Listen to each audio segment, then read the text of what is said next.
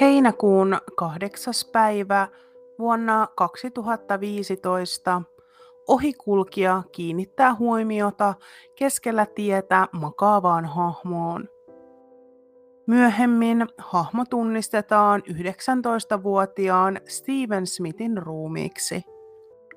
Hänellä on päässään vertavuotava haava, joka näyttää olevan ainakin osittain hänen kuolinsyynsä. Poliisit epäilevät, että poikaa on ammuttu, mutta lopulta tapaus päätetään määrittää autoonnettomuudeksi. Hieman myöhemmin samana päivänä Randolph Murdoch neljäs, Alec Murdochin veli, soittaa Stevenin isälle Joelille ja osoittaa osanotot tämän pojan kuoleman johdosta. Ja hän myös tarjoutuu edustamaan perhettä ja tutkimaan Stevenin kuolemaa pro bonona, eli ilmaiseksi. Miksi henkilövahinkokorvauksiin keskittynyt lakifirma tarjoaa apuaan ilmaiseksi omasta aloitteestaan? Onko Murdochilla lusikka tässä sopassa myös jollain muullakin tavalla? Tämä on perhe Murdoch.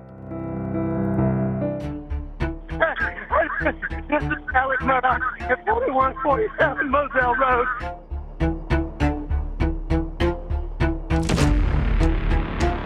I need the police to answer immediately. My wife and child shot badly.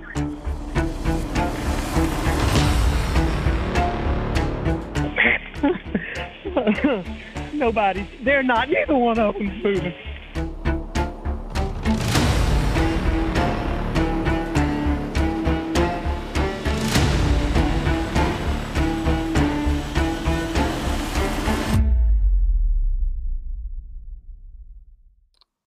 Tervetuloa takaisin ja Perhe Murdoch-sarjan toisen osan pariin. Jos et ole vielä kuunnellut ensimmäistä osaa, niin suosittelen kuuntelemaan sen ensin. Viime osassa puhuimme vuonna 2019 tapahtuneesta veneonnettomuudesta, jossa Murdochin perheen nuorin poika Paul oli osallisena, ja jonka johdosta 19-vuotias Mallory Beats sai surmansa. Kävimme myös läpi hieman Murdochin perheen historiaa ja perhesuhteita. Muistutan, että Instagramista löytyy sukupuu, joka varmasti osaltaan selvittää, kuka kukakin on, jos mun puheesta ei saa tarpeeksi selvää. Eli Murhastuli podcast nimellä löytyy. Haluan tähän aluksi käydä nyt kuitenkin lävitse vähän Etelä-Karolainan poliisiyksiköitä ja tällaista yleistä katsastusta, kuka kukin on ja mistä he ovat vastuussa. Suomessa tämä toimii vähän eri lailla, joten sitä on vähän hyvä selventää. Ainakin itselleni tästä oli apua. Yhdysvalloissa jokaisessa osavaltiossa on hieman erilaiset käytännöt. Periaatteessa on olemassa neljä eri tasoa. Kaupunki, piirikunta, osavaltio ja sitten liittovaltion taso. Otetaan tässä tapauksessa esimerkiksi Hamptonin kaupunki, jossa tämän jakson henkilö Steven Smith asui. Samoin myös Murdochit asuvat täällä Hamptonissa. Hamptonin kaupungissa on oma Hamptonin poliisilaitos ja siellä työskentelevät poliisit työskentelevät tuon osaston alaisena – Hamptonin kaupunki taas kuuluu Hamptonin piirikuntaan, johon puolestaan kuuluu useita kaupunkeja. Hamptonin piirikunnan poliisivoimista vastaa Hamptonin piirikunnan seriffin toimisto. Osavaltion tasolla on muutamiakin eri osastoja, ja meidän tapaukselle tärkeät ovat South Carolina Law Enforcement Division, eli SLED, ja South Carolina Highway Patrol, eli SCHP. SLED tutkii rikoksia osavaltion tasolla ja avustaa paikallisia piirikunnan tai kaupunkien poliisilaitoksia. SLED mainitaan tässä ja tulevissa jaksoissa useastikin, joten tämä kannattaa pitää mielessä. Miten itse tämän ymmärsin, on se, että SLED on vähän niin kuin FBI, joka toimii ainoastaan maan täällä Etelä-Karolainassa, kun taas FBI itsessään toimii liittovaltiotasolla ihan kaikissa osavaltioissa.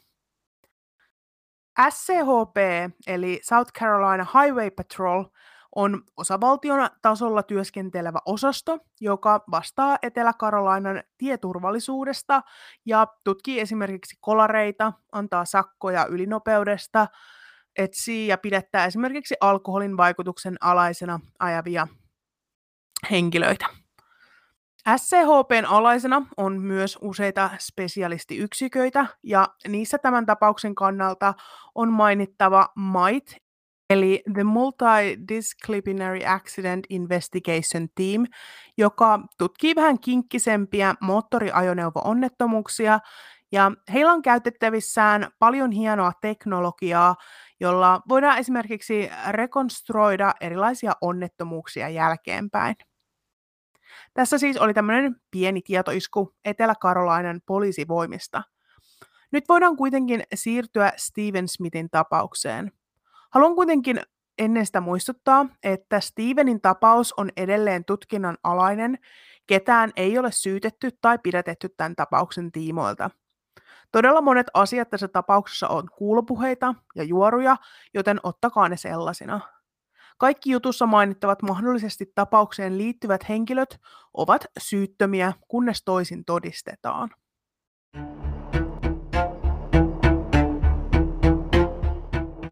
Steven Nicholas Smith syntyi 29. tammikuuta vuonna 1996 vanhemmilleen Fred ja Sandy Smithille Etelä-Karolainassa. Samaan aikaan syntyi myös Stevenin kaksoissisko Stephanie. Stevenillä oli myös toinen sisar Melissa ja kolme veljeä, Christopher, Joseph ja David. Joseph kuoli ennen Steveniä, ja en ole aivan varma, olivatko nämä nuorempia vai vanhempia sisaruksia. Steven kävi Wade Hamptonin lukiota ja yksi hänen luokkakavereistaan oli samanikäinen Buster Murdoch. Lukion jälkeen Steven päätyi opiskelemaan sairaanhoitajaksi Orangeburgin tekniseen yliopistoon Etelä-Karolainassa. Vanhemmat Fred ja Sandy olivat eronneet jo tässä vaiheessa, ja sekä Steven että hänen kaksoissisarensa Stephanie jakoivat aikaansa molempien vanhempien kotien välillä. Noin kaksi viikkoa ennen Stevenin kuolemaa, eli kesäkuun puolessa välissä vuonna 2015, Stevenin äiti ja kaksoissisar huomasivat, että poika käyttäytyi jotenkin oudosti. Steven kävi koulussa kesäluennoilla, mutta oli nyt ensimmäistä kertaa elämässään alkanut lintsata täältä koulusta. Hän oli myös kertonut hyvin mystisesti, että hänellä oli suhde johonkin kaupungissa asuvaan vaikutusvaltaisen suvun henkilöön, joka salasi omaa seksuaalisuuttaan, ja että kaikki varmasti järkyttyisivät, jos kuulisivat, kenen kanssa hänellä oli suhde. Steven ei ikinä kuitenkaan päätynyt kertomaan tämän henkilön nimeä. Lisäksi äiti ja sisko osasivat kertoa, että Steven oli viettänyt aikaa Bobcat Landing-nimisellä paikalla. Bobcat Landing on tämmöinen paikallinen jonkinlainen veneiden laskupaikka, ja ihmiset usein myös viettivät aikaa siellä uiden tai ainakin sen yhteydessä. Paikka oli myös paikallisten nuorten keskuudessa tämmöinen hyvä paikka bilettää. Myös vain pari päivää ennen kuolemaansa Steven oli viettänyt itsenäisyyspäivää tuolla paikalla, eli 4. heinäkuuta. Perheen ja ystävien mukaan Stevenillä ei ollut poikaystävää. Alkuun tutkimuksessa oli mukana reilusti Stevenia vanhempi mies, joka on nimittänyt itseään Stevenin vakavaksi poikaystäväksi, mutta perheen mukaan tämä mies oli enemmänkin jonkinlainen järjestely, josta molemmat miehet saivat mitä halusivat. Kuitenkin on muistettava, että perhe ei välttämättä kuitenkaan tiennyt kaikkia Stevenin elämästä. Poika oli kyllä avoimesti homoseksuaali ja perhe hyväksyi sen täysin. Halusin kuitenkin mainita tämän perheen näkökulman tähän asiaan. Hieman ennen neljää aamulla heinäkuun kahdeksas päivä töihin matkalla ollut hinausauton kuljettaja Ronnie Capers soitti hätäkeskukseen ja kertoi, että Sandy Run Roadilla makasi joku keskellä tietä.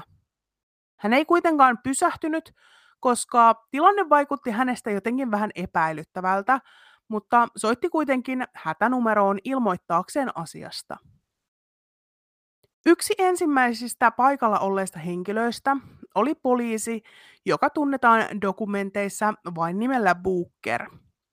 Booker kirjoitti omaan raporttiinsa, että tilanne vaikutti henkirikokselta. Laitan muutaman sumennetun kuvan rikospaikalta Instagramiin.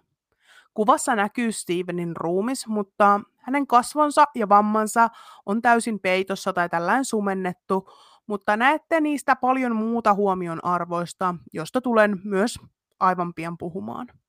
Kuvat eivät ole graafisia, mutta suosittelen silti katsomaan niitä omalla vastuulla. Paikalla olleet tutkijat tulivat siihen tulokseen, että Stevenia oli ammuttu päähän. Hänellä oli noin 18 sentin pituinen haava oikealla puolella kasvojaan, hänen takaraivonsa oli murskana ja oikea olkapää sijoiltaan. Lisäksi oikeassa kädessä oli muutamia ruhjeita ja haavoja. Muuten paikalla ei ollut kerta kaikkiaan mitään. Ei auton jälkiä, ei rikkinäistä lasia, muovinpaloja tai maalin hiukkasia.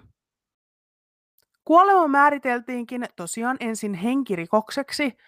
Paikalla ollut kuolinsyyn tutkija Ernie Washington mainitsi raportissaan, että Stevenin päässä näytti olevan luodin sisäänmenoreikä, ja hän sanoi uskovansa kyseessä olevan tosiaan henkirikos ihan vain tämänkin perusteella. Toinen kuolinsyytutkija, joka oli myös täällä ruumiin löytöpaikalla, antoi oman arvionsa suullisesti paikalla oleville Highway Patrolin jäsenille.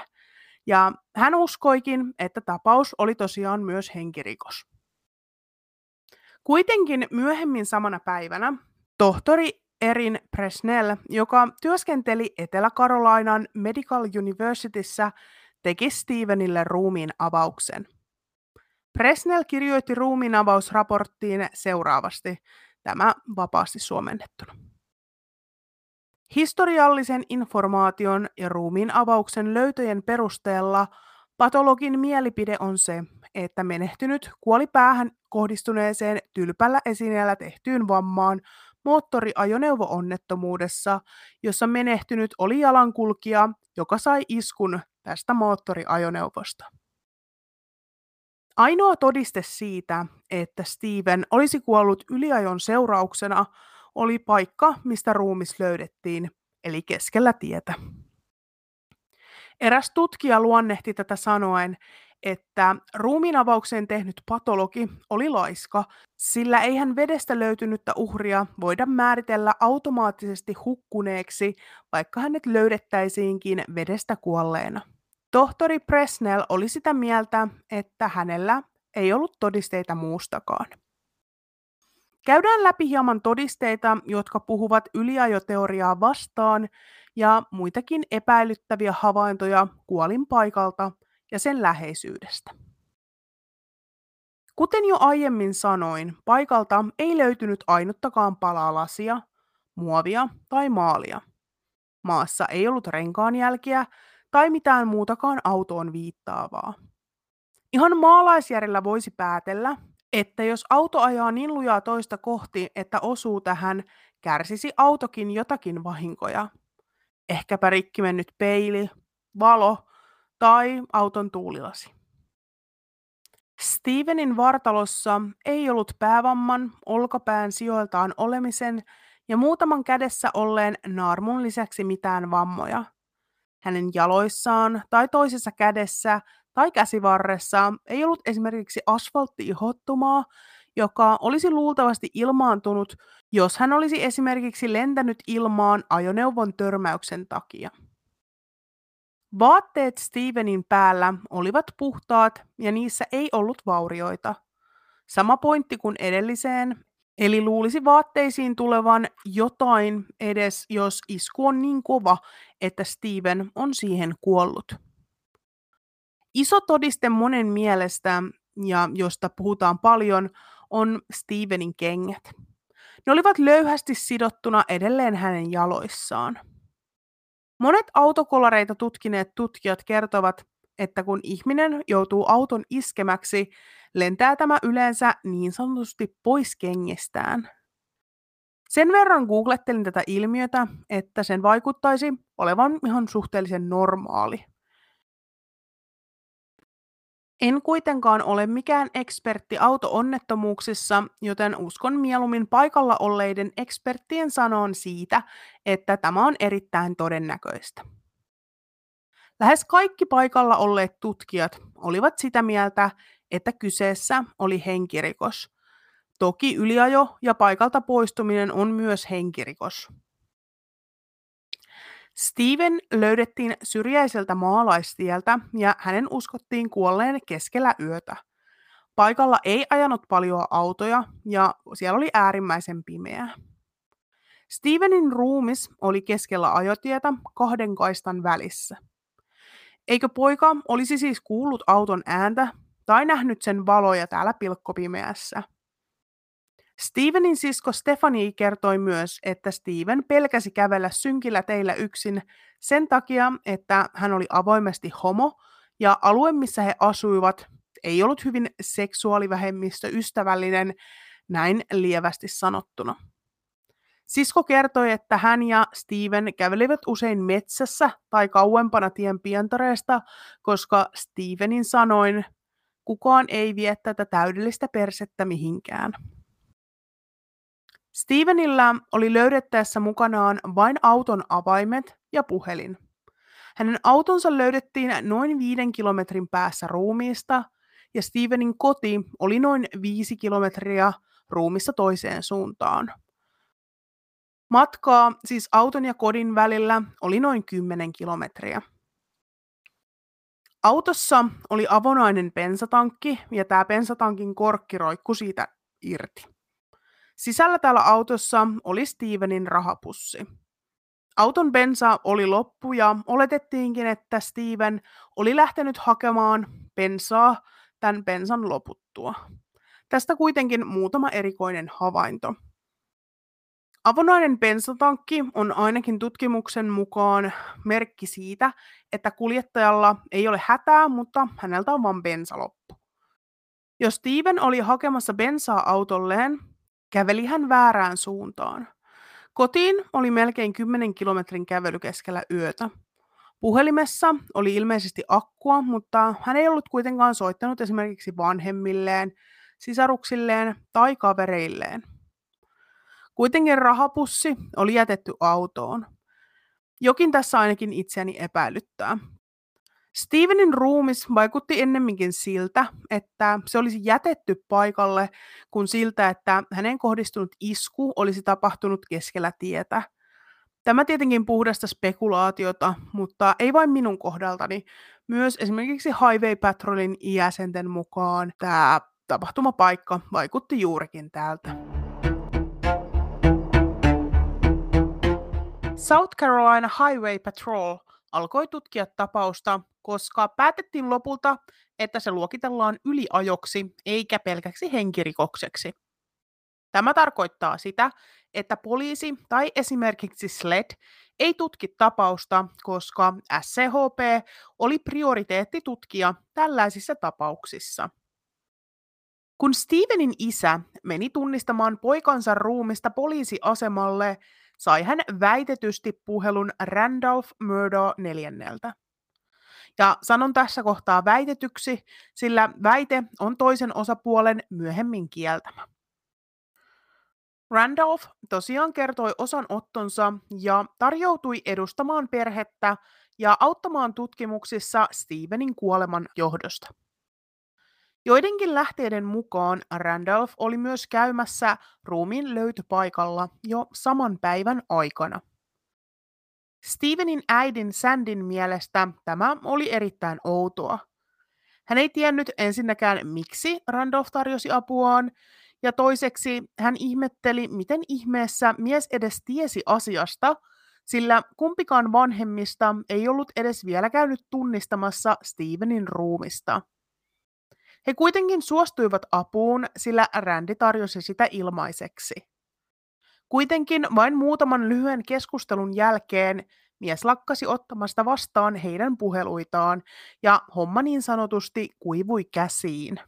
Pian näiden yhteydenottojen loppumisen jälkeen Stephanie, Stevenin kaksoissisar, alkoi kuulla huhuja ystäviltään ja kaikkien näiden huhujen keskuudessa oli yksi ja sama perhe, eli Murdochit.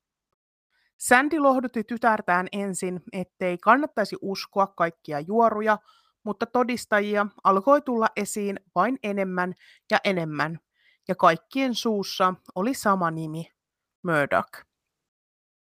Nimetön todistaja kertoi yhdelle perheen jäsenistä, että Stevenin surman takana oli Buster Murdoch. Hän kertoi, että Buster oli lyönyt Steveniä pesäpallomailalla, koska Steven oli homo. Lisäksi kaupungissa oli lähes kaikkien tiedossa, että väitettävästi Stevenillä ja Busterilla, jotka olivat entisiä luokkakavereita, oli suhde. Huhun mukaan Buster ei kuitenkaan voinut tulla ulos, koska oli osa niin vaikutusvaltaista perhettä. Todistaja kertoi, että Buster ja tämän ystävät olivat olleet ajelemassa autolla yöllä lyöden pesäpallomailalla postilaatikoita auton kyydistä. Tällä reissulla he osuivat samalle tielle Stevenin kanssa ja Buster tarttui tilaisuuteen. Todistaja myös kertoi, että Buster uhkasi häntä, että jos hän ikinä kertoisi tästä mitään, tulisi myös hän kuolemaan. Tähän voisin vielä huomioksi sanoa, että tohtori Presnell, eli Stevenin ruumiin avauksen suorittanut patologi, myönsi, että oli mahdollista kuoleman johtuneen autosta ulostyöntyneestä pesäpallomailasta tai vastaavasta esineestä. Toinen samanlainen todistaja oli nimetön poika, joka oli Paul Murdochin koulukaveri. Tämä todistaja, kutsutaan häntä vaikka todistaja b kertoi, että hänellä oli tietoa murhasta ja kertoi myös, että Stevenin murhan takana oli Buster. Lisäksi oli todisteita siitä, että Buster oli hankkiutunut eroon autostaan nopeasti Stevenin kuoleman jälkeen. SCHP haastatteli myös muutamaa todistajaa, jotka mainitsivat Busterin nimen heidän todistuksissaan. Sandy myös antoi kaikki tiedot näistä kahdesta muusta todistajasta, joilta hän oli kuullut asiasta suoraan sekä SCHPlle että FBIlle. Busteria ei kuitenkaan ikinä kuulusteltu asian yhteydessä. Koko tapaus päätyttiin lopulta lakaisemaan maton alle ja tapaus meni kylmäksi vuonna 2016. Kuusi vuotta Stevenin kuoleman jälkeen vuonna 2021, kaksi viikkoa Mäkin ja Paulin kuoleman jälkeen, SLED avasi Stevenin tapauksen uudelleen ja tapauksessa tapahtui valtava käänne. Stevenin kuolin syy määriteltiin yliajosta henkirikokseksi. Monet uskoivat, että Sled, joka tutki nyt myös Magin ja Paulin murhia, oli löytänyt jotain todisteita Mördäkien kotoa, jotka liittyivät Steveniin. Kuitenkin selvisi, että näin ei ollut, vaan SLED oli saanut käsiinsä SCHPn alkuperäisen kuolinsyyraportin ja raportin paikalla olleilta henkilöiltä. SLED tutki tämän raportin ja tuli samaan tulokseen kuin alustavasti tutkintaa suorittaneet henkilöt. Steven Smithin kuolema oli henkirikos. Yhtäkkiä juttua alettiin tutkia todenteolla monen vuoden jälkeen.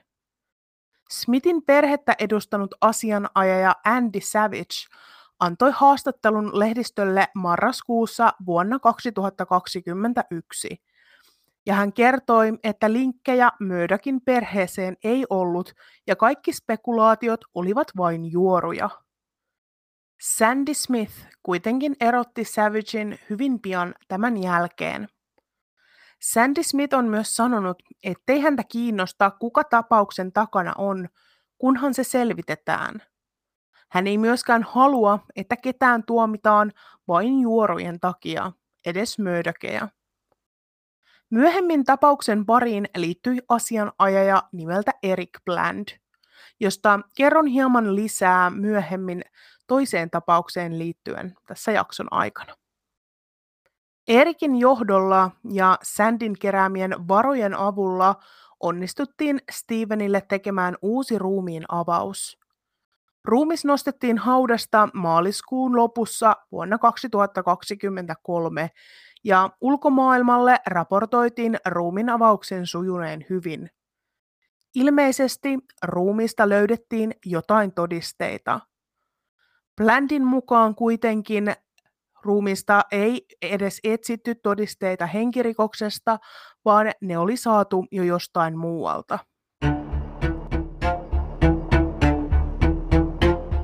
Haluan vielä mainita muutaman seikan Stevenin tapauksesta ja ainakin yhdestä linkistä Mördäkien perheeseen ennen kuin siirrymme vuoteen 2018 ja Mördäkien perheen taloudenhoitajan erikoiseen kuolemaan. Yksi todistajista nimeltä Darrell Williams otti yhteyttä poliisiin joulukuussa 2015. Hän kertoi, että hänen poikapuolensa Patrick Wilson oli kertonut, että poika nimeltä Sean Connelly oli tappanut Stevenin. Hän kertoi, että oli ottanut poliisiin yhteyttä, koska Randy, eli Randolph Murdoch, oli kertonut hänelle tehdä niin. Williamsin mukaan hänen poikapuolensa Patrick oli kertonut hänelle Conlin tappaneen Stevenin. Sean Conlilla oli useita sakkoja ja huomautuksia esimerkiksi rattijuopumuksista ja muista liikenneonnettomuuksista. Patrick oli tuohon aikaan syytettynä murhasta aivan toisessa tapauksessa.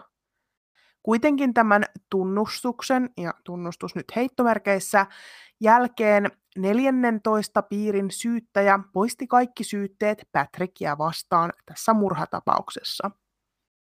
Tämän syyttäjän kerrottiin olevan täysin Murdochin hallinnassa. Randy Murdoch myös haastoi muiden asiakkaidensa puolesta Sean Conleyin kahteen kertaan vuoden sisällä Stevenin kuolemasta. Mikä tästä sitten tekee merkittävän? Vaikka tunnustus saatiin, ei poliisi kuitenkaan tutkinut sitä pidemmälle vuonna 2015, sillä tapaus määriteltiin nopeasti päälle ajoksi eikä sen henkirikoksen mahdollisuutta tutkittu. Toinen henkilö, josta haluan mainita, on Stevenin niin sanottu poikaystävä – Sanon niin sanottu, koska kukaan Stevenin ystävistä tai hänelle todella läheisestä perheestä ei ole ollut tietoinen tästä henkilöstä.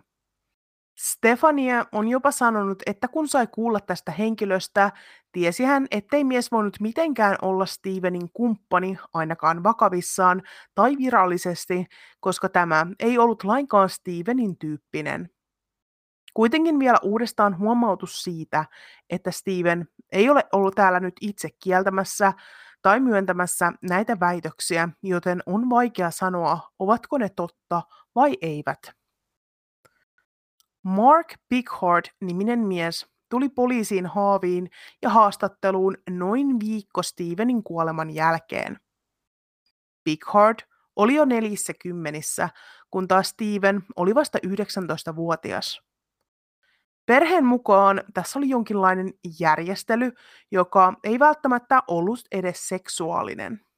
Steven piti miehelle seuraa ja mies ilmeisesti maksoi tästä Stevenille. Mark kertoi poliisille uskoneensa Stevenin kuolemaan liittyvän jotain outoa. Hän oli viimeisen kerran ollut yhteydessä Steveniin 3.37 aamulla, joka on noin 20 minuuttia ennen kuin ohikulkija soitti ja kertoi löytäneensä Stevenin ruumiin keskeltä tietä. Hän kertoi, että viimeisessä puhelussa Stevenin kanssa hän oli kuullut suurien renkaiden lähestyvän ja kysyi, oliko Steven kävelemässä kotiin, johon poika vastasi ei ja lopetti puhelun. Hän myös kertoi, että Steven kuulosti humalaiselta tai olevansa jonkun muun aineen alaisena, mutta ruumiin avauksessa ei löydetty alkoholia tai huumeita Stevenin ruumiista. Muita väitteitä, mitä Mark kertoi, oli se, että Steven oli jonkun eskorttipalvelun listoilla. Ja ehkä he olisivat tappaneet miehen. Sitten hän kertoi, että Stefani itse asiassa hoiti Steven eskorttipalvelun näitä kontakteja jonkinlaisesta salaisesta iPadista. On myös mainittavaa, että Mark kärsi huumeongelmista itse ja oli ottanut useita vieroituslääkkeitä ja unilääkkeitä Stevenin kuolin yönä saadakseen nukkua. Kolmas tapauksen kannalta mielenkiintoinen henkilö on Cash Patel. Lähteiden mukaan Steven vietti paljon aikaa Cashin kanssa. He olivat jopa käyneet pienellä lomalla ennen Stevenin kuolemaa. Cash Patel omisti huoltoaseman Varnvillessä. Varnville on pieni kaupunki, joka on aivan Hamptonin vieressä, ja ne ovat vähän niin kuin samaa kaupunkia. Steven vietti aikaa paljon Cashin kanssa, hieman ennen kuolemaansa ja myös Cashin ystävien kanssa. Perhe oli siinä uskossa, että heitä oli suhteellisen iso porukka ja Cash oli oikeastaan Stevenin ainoa kaveri täällä kotipaikkakunnalla. Miten Cash sitten liittyy möödäkeihin? Puhun myöhemmin lisää talousrikoksista, joihin perhe yhdistetään, mutta tiedoksi, että niitä on ja niitä on paljon. Tuomittu Petoksiin keskittynyt rikollinen Russell Lafitte kertoi poliisille helmikuussa 2022, että sekä hän että Alec Murdoch tykkäsivät käydä Cashin huoltoasemalla, sillä sieltä pystyi lunastamaan shekkejä. Ilmeisesti miehillä ja tällä huoltoasemalla ja myös silloin Cashilla oli jonkinlainen sopimus. Laffitte kertoi poliiseille suoraan suomennettuna seuraavasti. Jos minun tarvitsi lunastaa tuhat dollaria kello kymmenen illalla, sanoin Cashille, että hei Cash, nyt tarvitaan käteistä tuhat dollaria, ja hän teki sen. Tämä on ehkä hieman huvittavampaa englanniksi, koska cash ja cash, eli käteinen, kuulostavat ihan samalta englanniksi. Cash oli siis linkittäytynyt Murdochin petosrikospiiriin jo ennemmin, ja näin ollen tässä on taas yksi mahdollinen linkki perheeseen. Kuten sanoin jo aiemmin, ei Stevenin murhasta ole vielä tuomittu ketään, mutta onneksi tapaus on vihdoin saanut arvoisensa huomion tutkijoiden keskuudessa, ja se päätettiin avata uudelleen. Buster Murdoch on kieltänyt olevansa millään lailla osallinen Stevenin kuolemaan. Ja kunnes toisin todistetaan, hän on syytön. Kaikki tämä kuitenkin vaikuttaa näin maallikon korvaan todella epäilyttävältä. Mutta onko tämä epäilyttävää vain sen takia, että tiedämme, mihin muihin rikoksiin tämän perheen nimi on liitetty, vai onko näillä epäilyksillä ja juoruilla jotain perää? Tämä kuitenkin tapahtui ennen kuin muut rikokset tulivat julki, ja jo tuolloin paikalliset ihmiset pitivät perhettä syyllisenä.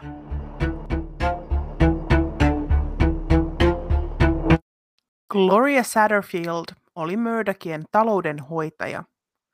Hän oli ollut perheessä poikien lapsuudesta asti, ja varsinkin Paulille hän oli kuin toinen äiti. Hän oli lähes perheen jäsen, vaikka hänellä oli myös oma perhe ja kaksi omaa poikaa kotonaan. Kuoleman aikaan nainen oli ollut perheessä töissä jo yli 20 vuotta. Helmikuun toinen päivä vuonna 2018 57-vuotias Gloria kaatui perheen metsästysmajan ulkorappusissa ja löi päänsä. Soitan tässä nyt pätkän hätäpuhelua, jossa kuullaan sekä Mägi että Paul puhumassa hätäpäivystäjälle. Tämä on hieman pitempi klippi, mutta mä haluan käydä tätä sitten vähän läpi sen jälkeen, kun olette sen kuunnellut. Tämä on.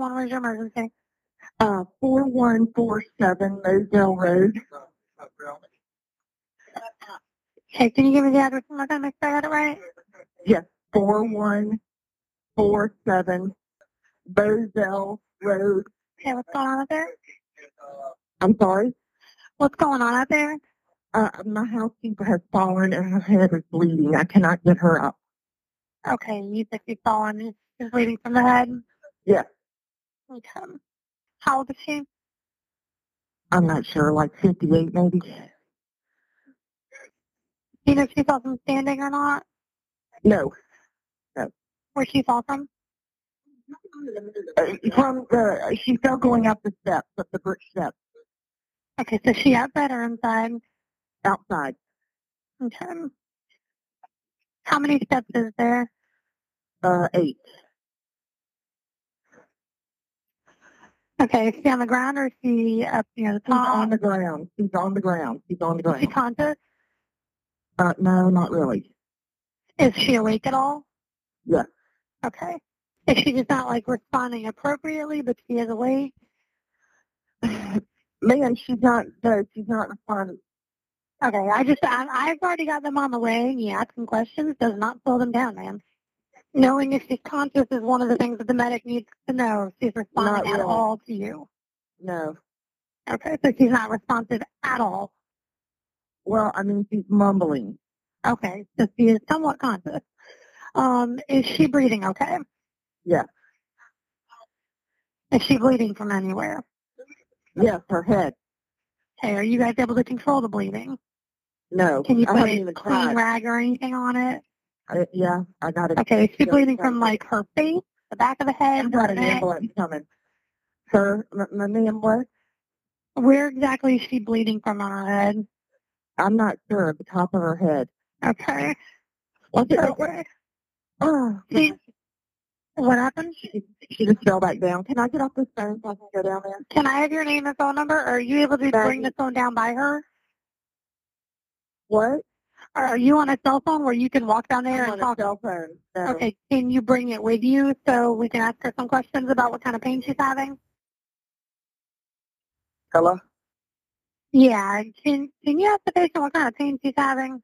Ma'am, she can't talk. Okay, do you know? She cracked her head and there's blood on the concrete and she bleeds out of her left ear. Okay, she's bleeding out of her ear. And out of her head. She's got the skull. Okay. All right. The other lady said that she had tried to stand up and fell down again. No, she. I was holding her up. And Okay. she told me to turn her loose and she was trying to use her arm, but then she fell back over. Okay. Do you guys know who she is? Yes, she works for us. Okay. Do you know if she's ever had a stroke or anything before? Man, can you stop asking her the I already have them on the way. I already have them on the way. Me asking questions does not slow them down in any way. These are relevant questions that I have to ask for the ambulance.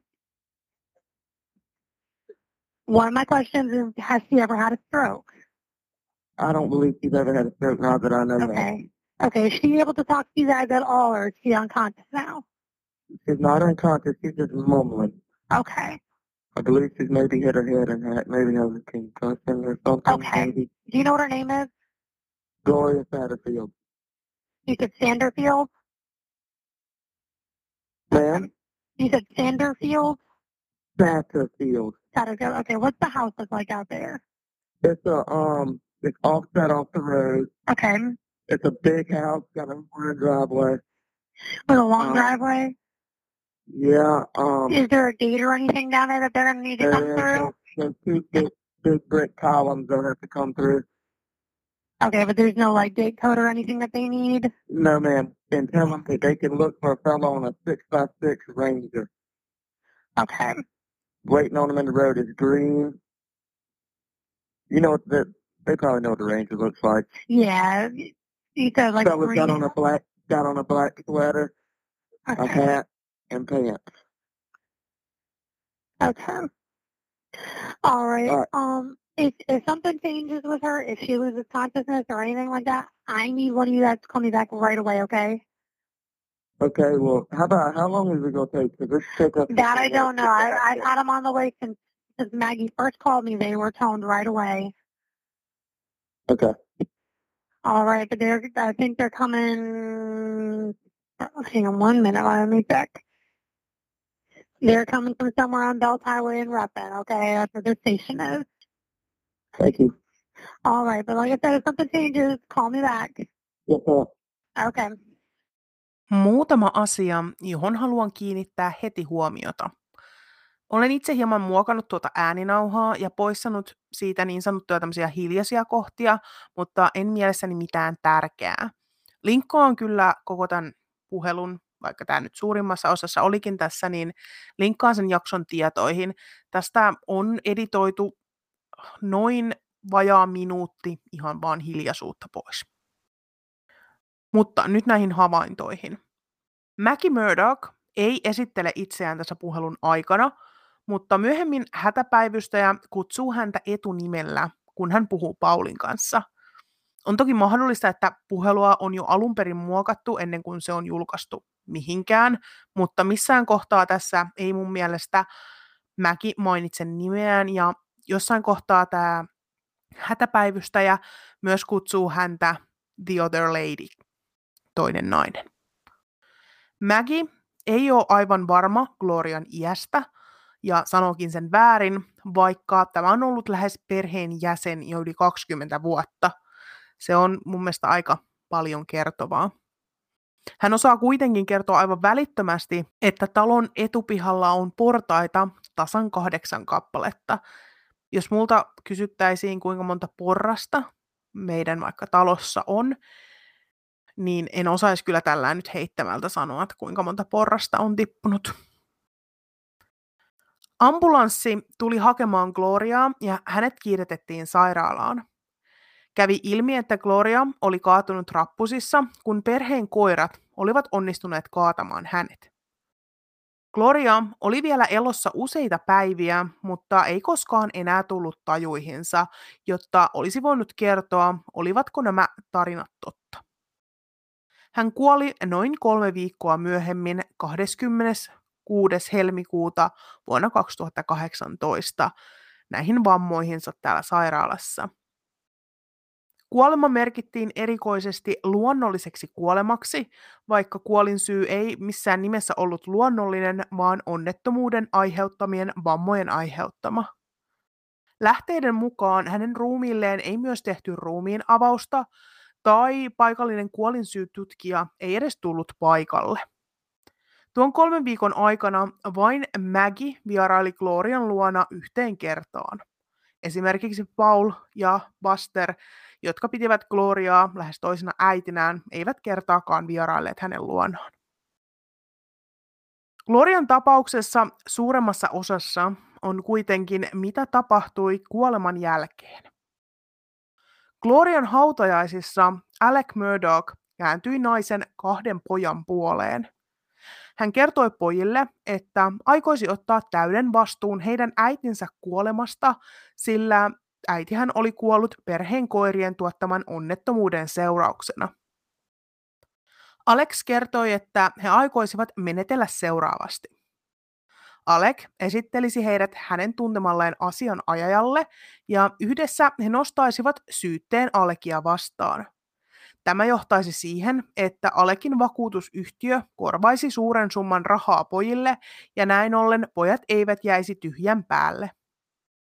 Tämä asianajaja, jota Alex suositteli, oli nimeltään Cory Fleming. Cory oli ollut Alekin huonekaveri yliopistossa ja hän oli myös esimerkiksi Paulin kummisetä. Glorian pojat suostuivat tähän menettelyyn ja pian sen jälkeen Kori suostutteli heidät valtuuttamaan paikallisen pankkiirin nimeltä Chad Westendorf, ja hänestä tuli näin ollen poikien edustaja, joten poikien ei tarvitsisi esimerkiksi edes käydä näissä oikeuskäsittelyissä. Huomautus tästä ihan taas maallikolta, että eikö tämä on niin asianajajan tehtävä. Toki en ole ihan varma, että tarvittiinko tässä niin kuin valtuutettua asianhoitajaa tai jotain luottamusmiestä, mutta tämmöinen ajatus tästä nyt tuli. Westendorf ei kuitenkaan pitänyt poikiin oikeastaan mitään yhteyttä ja hyväksyi vakuutusyhtiön tarjoaman 4,3 miljoonan dollarin sopimuksen poikien puolesta. Rahaa ei kuitenkaan annettu Glorian pojille, vaan Kori kirjoitti erinäisiä väärennettyjä shekkejä noin kolmen miljoonan dollarin edestä, joiden piti vaikuttaa siltä, että he olivat käyttäneet rahoja esimerkiksi Glorian sairaalalaskuihin ja muihin tapaukseen liittyviin kuluihin. Rahat todellisuudessa kuitenkin päätyivät Alec Murdochin omistamalle pankkitilille. Pennin penniäkään näistä rahoista ei mennyt pojille, ja he eivät edes tienneet, että he olivat voittaneet tämän tapauksen. Pojat saivat tietää rahoista vasta, kun siitä kirjoitettiin lehdissä toisen tapauksen yhteydessä, jonka jälkeen he alkoivat selvittää asiaa itse toisen asianajajan Erik Blandin kanssa. Erik on muuten se sama asianajaja, joka otti Steven Smithin tapauksen käsittelyyn, kun tapaus avattiin uudelleen ja edustaa sekä Satterfieldeja että Smithejä. Paljon erilaisia haasteita ja syytteitä jaettiin ja ainakin Cory Fleming ja tämä pankki suostuivat maksamaan perheelle korvauksia tästä tapauksesta. Vuoden 2021 lopulla Glorian pojat olivat saaneet 7,5 miljoonaa dollaria korvausta, johon ei toki vielä kuulunut Alekin varastamat 4,3 miljoonaa.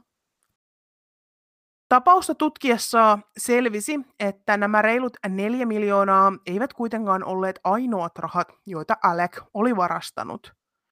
Kävi ilmi, että vuosien 2015 ja 2021 välillä Alec oli varastanut noin 6,2 miljoonaa dollaria ystäviltään, asiakkailtaan ja kollegoiltaan. Puhun näistä muista rikoksista lisää, kun käydään läpi mahdollisia motiiveja Mäkiin ja Paulin murhaa koskien. Kesäkuussa vuonna 2022 ilmoitettiin, että osavaltion poliisi haluaisi tutkia Glorian tapausta uudelleen ja hänen ruumiinsa mahdollisesti tultaisiin nostamaan haudasta uusia tutkimuksia varten. Viimeisimpien tietojen mukaan, jotka olivat viime kuulta, ruumista ei kuitenkaan ole vielä tutkittu, ja tämä oli Glorian pojan lausunto. Oliko Glorian kuolema kamala onnettomuus, josta Alec päätti hyötyä surevien poikien kustannuksella, vai oliko kuolema jollain lailla järjestetty? Kuten sanoin, ketään ei ole tuomittu tapauksen tiimoilta, joten on täyttä spekulaatiota miettiä, mitä Glorialle oikeasti tapahtui. Sen kuitenkin tiedämme varmasti, että Alec varasti yli 4 miljoonaa dollaria surevilta pojilta, jotka olivat juuri menettäneet äitinsä. Seuraavassa jaksossa pääsemme viimein kesäkuun seitsemännen päivän tapahtumiin. Mitä tapahtui ennen ja jälkeen murhien tuona traagisena päivänä? Nähdään ensi viikolla.